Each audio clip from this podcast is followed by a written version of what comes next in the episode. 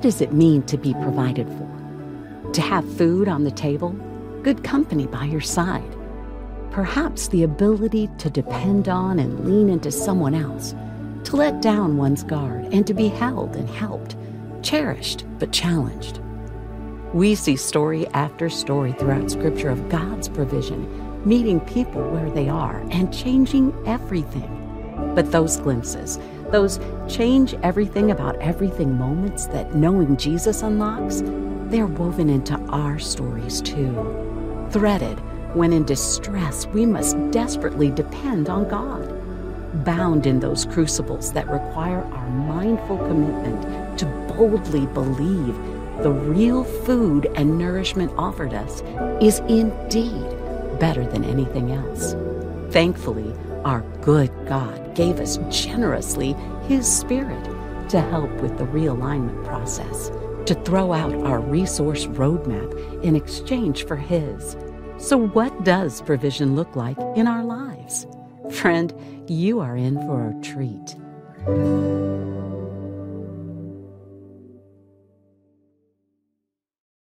Welcome, everybody, to season four. I'm glad you're with us this weekend. As you know, we're in this great big series all year that's called From Head to Leb, from the mind to the heart. That's what the Hebrew word leb means. And we're exploring the Gospel of John, written by John and inspired by the Holy Spirit. And what John brings to us that's unique is that John not only wants us to know Jesus with our mind, he wants us to know the Lord with our hearts as well. So we're looking at how to know God in a very holistic and complete way. We've been through several seasons. This season, for the next five messages, we're going to be looking at God's provisions for you and for me. And it's exciting to see all that God has provided for us that we sometimes are either unaware of or we ignore. So I hope this is going to be encouraging to you. I hope it's going to build up your faith and bring hope to you in this world that we live in right now that just, I don't know, feels so hopeless. So here we go. What we're going to do is in this season, we're going to talk about provisions. And in this first episode, I want to talk about the provision of faith. Now, faith is a word that those of us who are followers of Christ throw around a lot. I'm not always sure we understand what we mean when we say faith. So let's explore that a little bit together. You see, faith is kind of like oxygen is to our bodies. Ah, I'm so glad there's oxygen. I love that feeling of my lungs filling up. I can't live without it. And the same thing is true about faith. Without faith, we cannot have a relationship with God.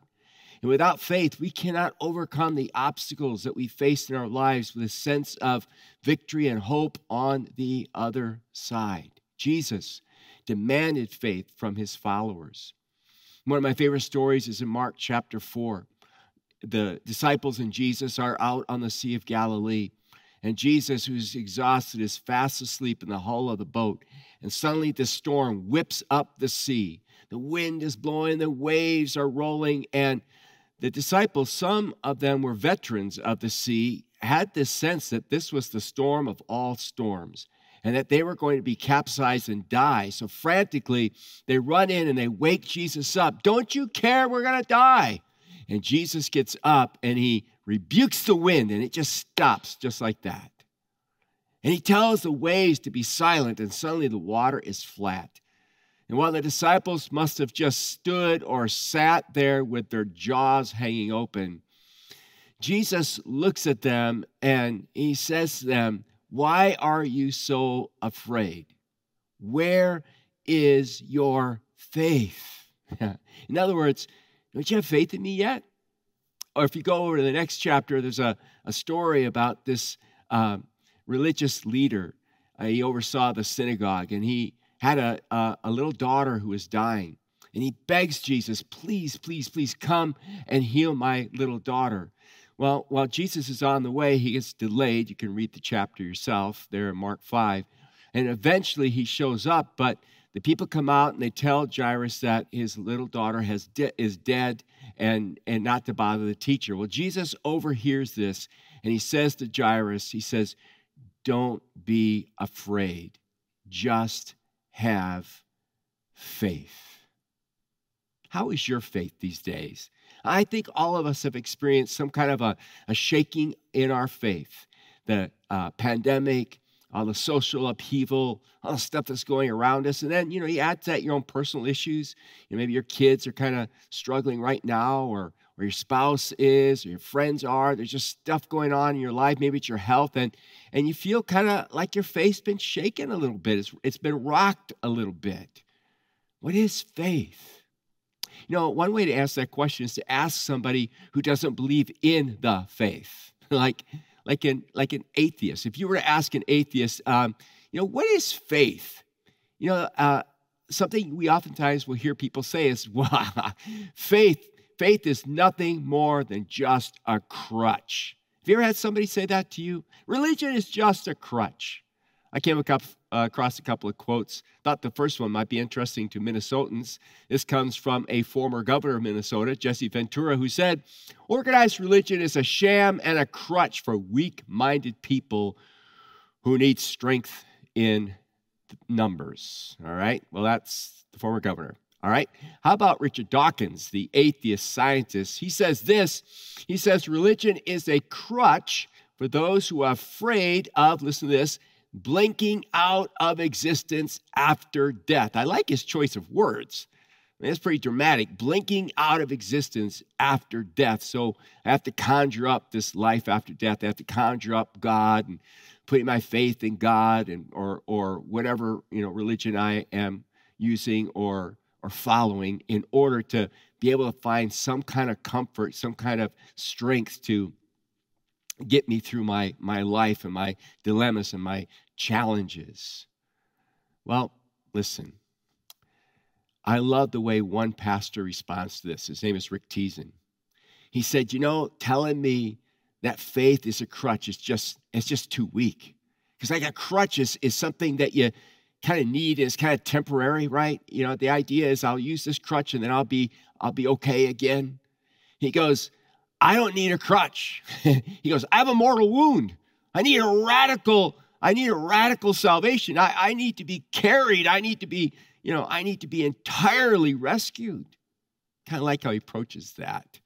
But then, you know, if you think about it, the next time somebody says to you that religion, all right, they say religion is a crutch. I, I want to challenge you to look at them and say, I couldn't agree more. You're right. Religion is a crutch. And when they look at you, they go, huh?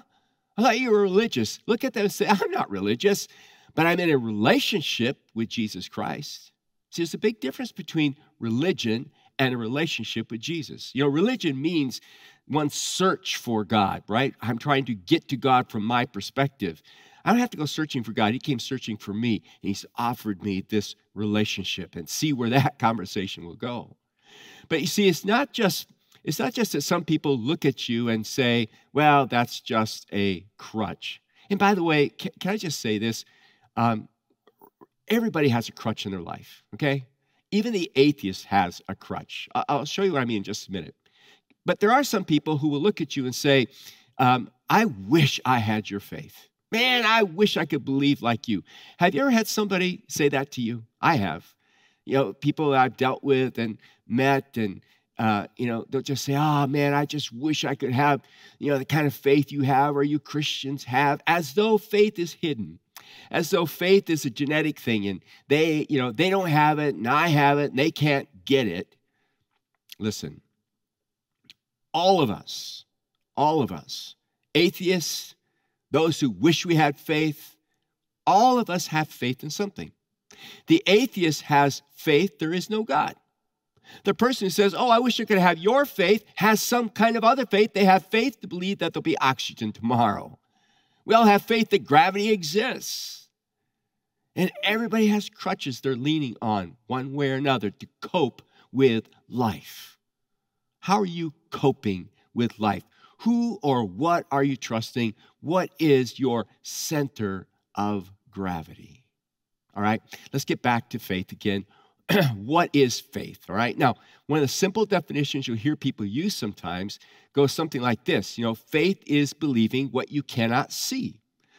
Faith is believing what you cannot see. So, for instance, if you go to Hebrews chapter 11 in the New Testament in verse 1, it says, Faith shows the reality of what we hope for. It is evidence of things we cannot see. Or Jesus said in John chapter 20, he put it this way he said, You believe because you have seen me. Blessed are those who believe without seeing me. Uh, he must have been thinking about you and me. Now, I, I understand what those verses mean, and they're important verses. However, you have to take the subject of faith and you have to define it within the whole context of Scripture because if you just look at those verses and walk away with this idea, and then you start telling other people, especially unbelievers, this idea that faith is just blindly believing in what you cannot see, that's not good and that's not right. We're not called to have blind faith. We're not called to just believe for the sake of believing. That turns people off. God does not expect us to act and think that way. Here's what I want to suggest to you, all right? And that is that the Bible, God's Word, never calls us to believe blindly, but to have faith that comes from, look, thinking. God gave us a brain, He gave us a mind, thinking things through thoroughly. So the Bible never calls us to believe blindly, but to have faith that comes from thinking things through thoroughly. That's the expectation. I guess you could put it this way the expectation is that you look, you listen, you learn, you investigate, you weigh out the evidence and arrive at a decision. And God has placed all kinds of evidence all around us to think and wrestle with and process with. We're not left without a witness, the Apostle Paul says. Nature itself let alone God's word and change lives. And sometimes, you know, direct revelations from God and visions and dreams, that does happen at times. But God has, has put a lot out there and He expects us to wrestle with it and think it through so that our faith has a substance to it, has a strength to it as a result of, of that. Now, um, let's talk uh, a little bit more about this whole concept of faith in our hearts and in, and in our lives. I was uh, um, uh, reading a popular, uh, I'll say, popular hip pastor the other day, and uh, I came across something that he said on on his social site, and I'm trying to remember. It went something like this. He said, um, "In the absence of answers, faith is born." In the absence of answers, faith is born.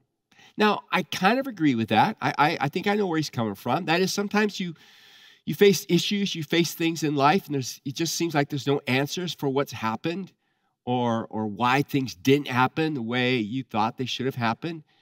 And and you're left with feeling like, well, I guess I just have to have faith that God knows what he's doing. So I, I kind of understand, but I also kind of disagree.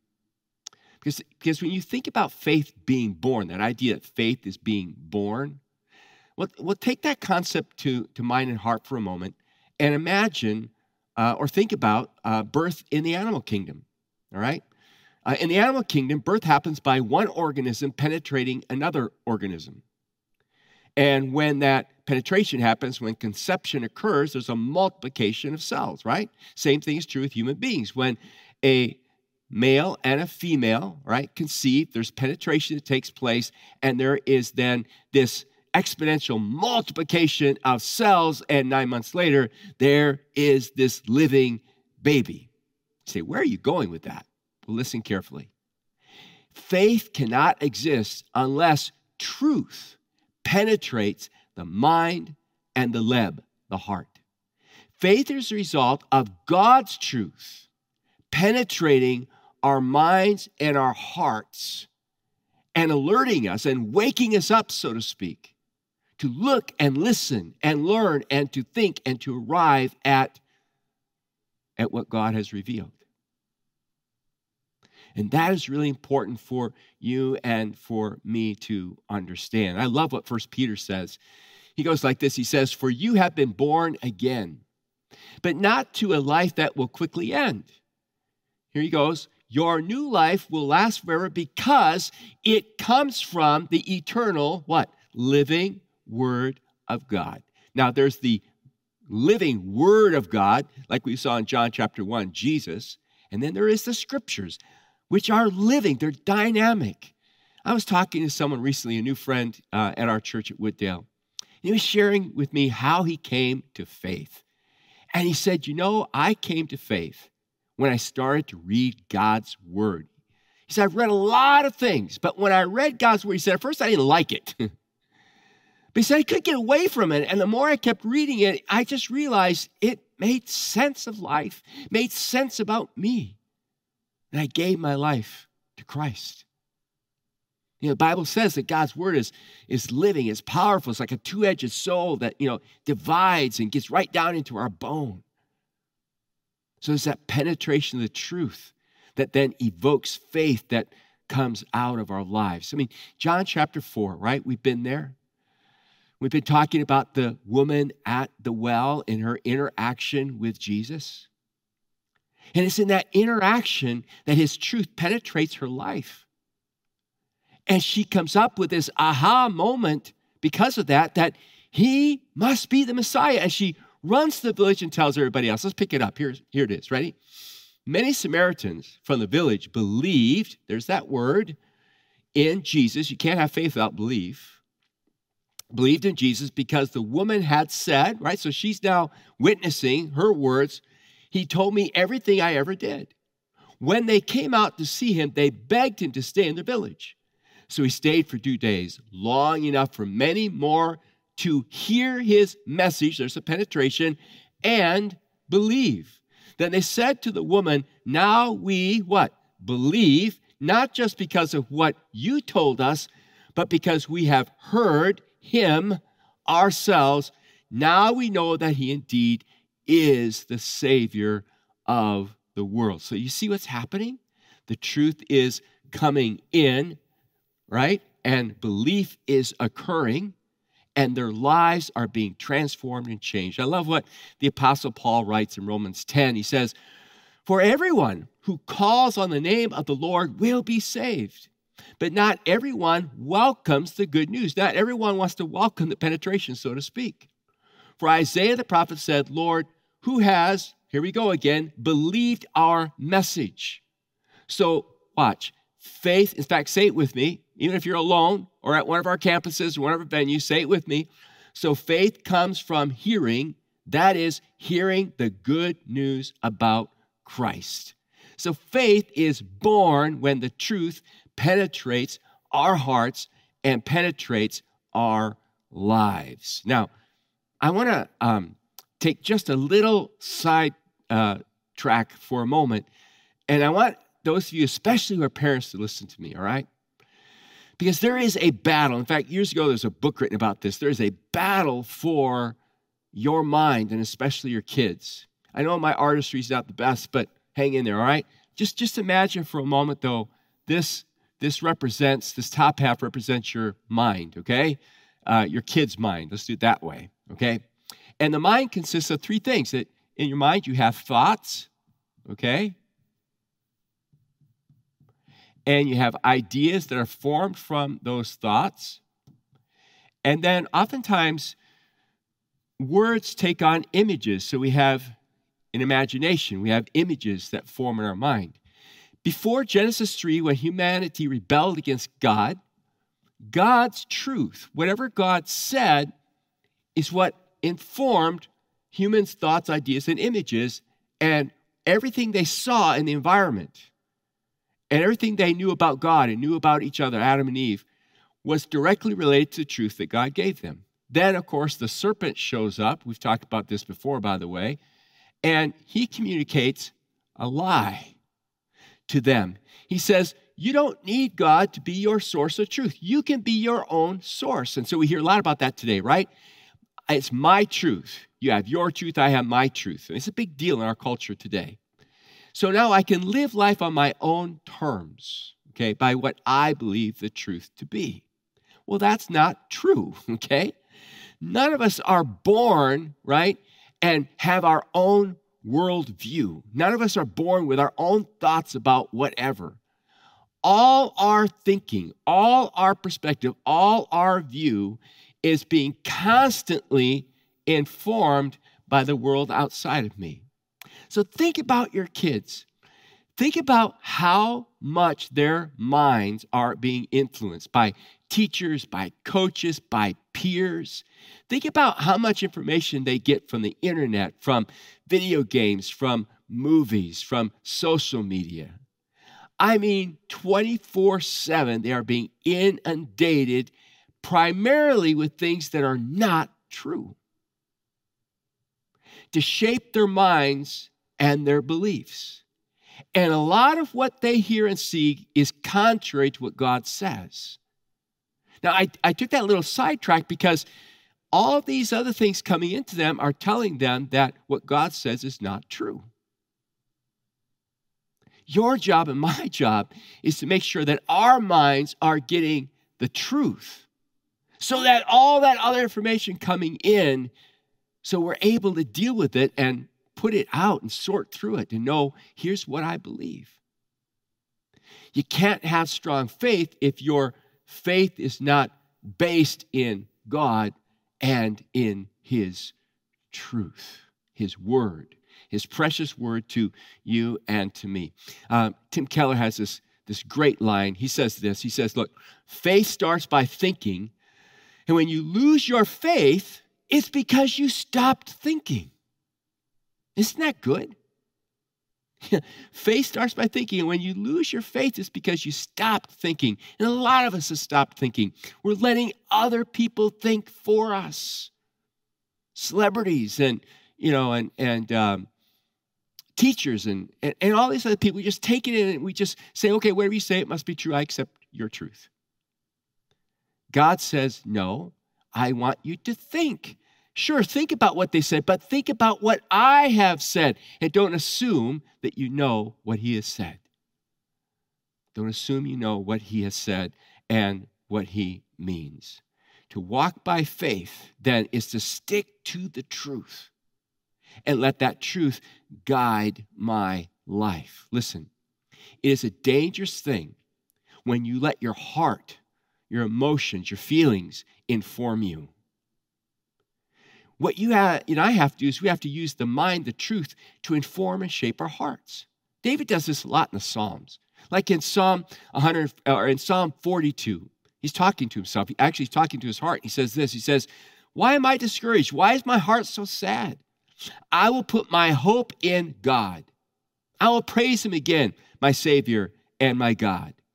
Now I am deeply discouraged, but I will remember you even from distant Mount Hermon the source of the Jordan, from the land of Mount Mizar. He's talking to himself. He's saying, Look, heart, here's the truth. I, you know, I'm not going to live by your fears, your worries. Here's the truth. Listen, faith is talking to your heart. Unbelief is listening to your heart. Faith is talking to your heart. Unbelief is listening to your heart. How are you being informed right now? Who's running your life? Your mind based on truth or your emotions, which are so fickle? Your mood, which is so up and down? Faith comes from hearing, and hearing by and through the Word of God. Now, let's talk about one more aspect of faith, right? Faith is a process, right, that God uses. The truth impregnates our mind, our hearts. He wants us to think and arrive at our decision. But listen, you've got to practice your faith. Or put it this way God calls us to grow our faith by the action of our will. Right? So I've got to grow my faith by the action of my will. I have to take action with my will. In James chapter uh, 2, he puts this He says, What good is it, dear brothers and sisters, if you say you have faith, but you don't show it by your actions. Can that kind of faith save anyone? Suppose you see your brother sister who has no food or clothing and you say, Goodbye and have a good day, stay warm and eat well, but then you don't give that person any food or clothing. What good does that do? You see, faith by itself isn't enough unless it produces good deeds. It is dead and it is useless. Now, that's what James is saying is look, you can't just know the truth. You've got to put the truth into action. It's the only way for faith to come alive. It's the only way your faith is actually going to grow.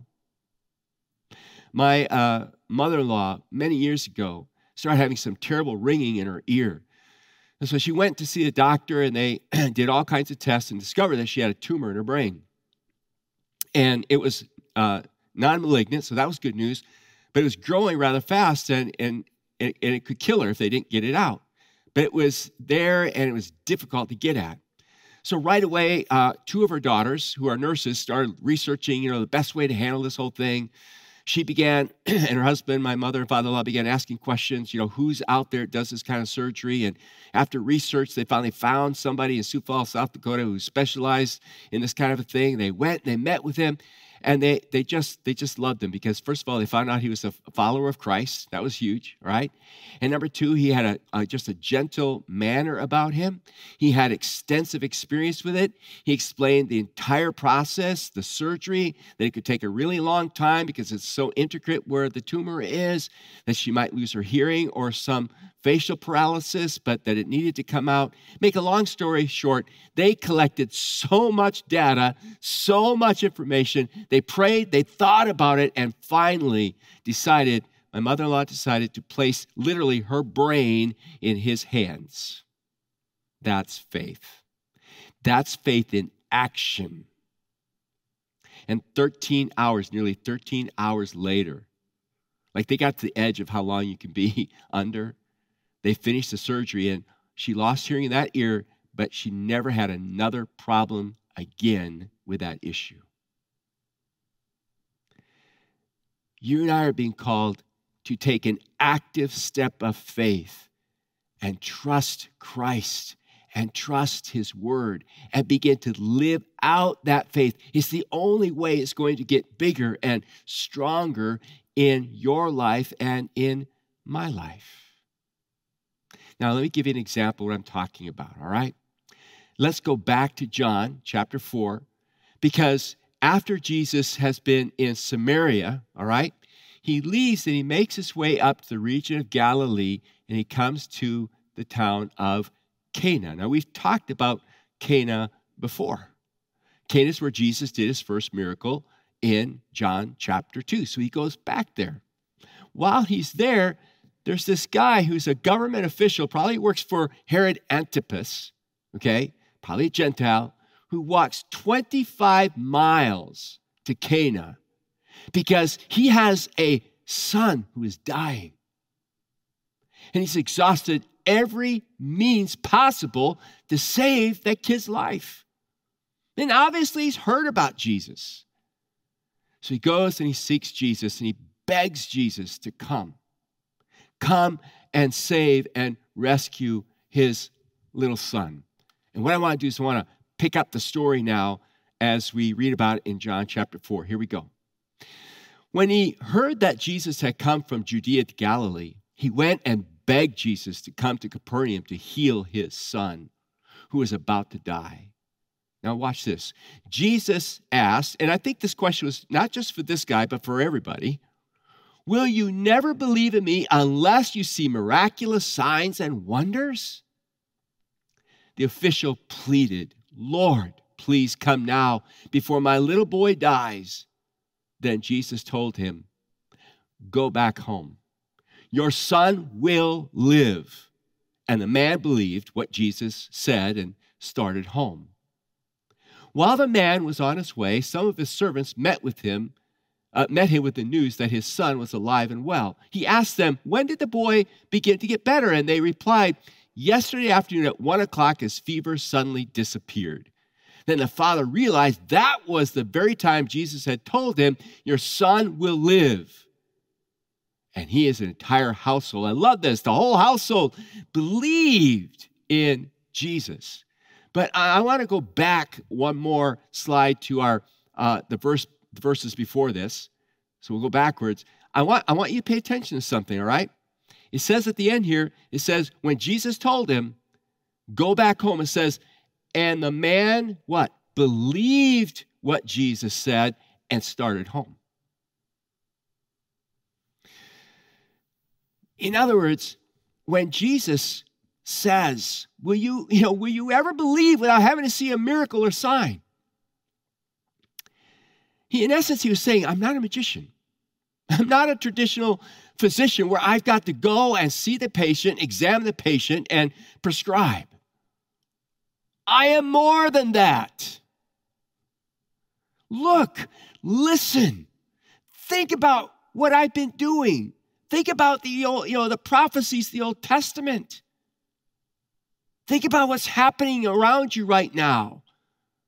I am the Son of God. I am the Messiah. I am God. And I want you to trust me when I speak. All I have to do is speak.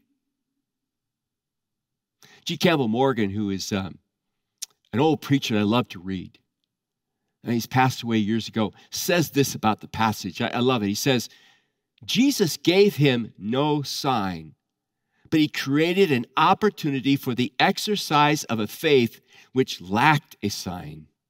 Christ said, in effect, I will not give you a sign, I'll give you a word. and you will get your sign after your faith operates based on that word. And so it says the man believed and went home. How about you? How about me? Will you believe and go home? Will I believe and go home? Will I trust God? That even if it doesn't work out the way I think it should work out, that He is in control. He knows what He's doing. You know, uh, over these last uh, months, I've had I've had several people ask me, and I understand why. Do you think do you think that we're nearing the end? Do you think that Christ is going to return soon? I, I personally hope so. What I do know is that his coming is closer today than it was yesterday. But there is a sense as I look at what's happening in our world today. Right? Just I just can't help but feel we're moving very, very much rapidly toward, toward the end. You know, one of the things that Jesus mentions in the Gospel of Matthew, chapter 24, when he's talking about end times in part of that passage is he says this in Matthew 24 11, he says, And many false prophets will appear and will deceive many people. Sin will be rampant everywhere, and the love of many will grow cold. But the one who endures to the end will be saved. And the good news about the kingdom will be preached throughout the whole world so that all the nations will hear it, and then the end will come. It's fascinating to me. That job's about done, according to missiologists. And that's why in our Legacy of Hope vision, we want to help plant 30,000 churches in northern, uh, in part of India and part of Nepal. There are 300,000 churches that, st- 300,000 villages that still need a church. We want to take 10% of them. We want to complete the task. Come, Lord Jesus, right? Well, at the same time, we're nearing saying, man, we've put the gospel everywhere. We can also say that we are in a time when deception is rampant inside and outside the church. We see it happening exponentially in our own in our own country. In Luke chapter 18 verse 8, Jesus said, "I tell you, he says, when the Son of Man returns, how many will he find on the earth who have faith?" So my, my point is Jesus kind of has this, this picture of the world toward the end being a world filled with so much deceit. Now, the world's always had deceit, okay? There's always been lies out there. But the ancient world, and up to really recent times, never had the media like we have it today, the internet. To where there's there's practically no village, no place on earth where you can't get all the news of the world. You can't hear what everybody's thinking and saying. I go to the third world countries, I go to the backwaters, and I see people out there with little satellite dishes and their cell phones. Never before has there been this mass communication on a world level, on a world scale, where people can be inundated with messages. And I'm telling you, those messages, very few are filled with the truth. And therefore, so much of the thinking today is not truth. And so many of the views that, uh, that are out there of the world today is not based on the truth. And faith, therefore, is wavering. Jesus says, Will you believe? I am the way, the truth. Will you believe that my word is the truth? And despite what's coming at you, will you be faithful to that truth until I call you home or I return? God is not asking you or me to muster up the faith from ourselves. He's saying, look, listen, examine, think, exercise your faith, and see that it's real. Let's pray. Father, thank you for providing us faith, this beautiful relationship with you, not meant to be blind trust, but belief in the truth already given. And Lord, for those of us who are struggling in our faith, strengthen us this day. Drive us back to your word to read, to study, to think. And for those, Lord, who might be listening that just right now struggle to believe that you exist or that your word is true, Lord, would you touch their heart with the truth? Would you speak into their lives? Would you give them, help them to see that indeed you are who you claim to be? In Jesus' name we pray. Amen. God bless you. I'll see you next weekend.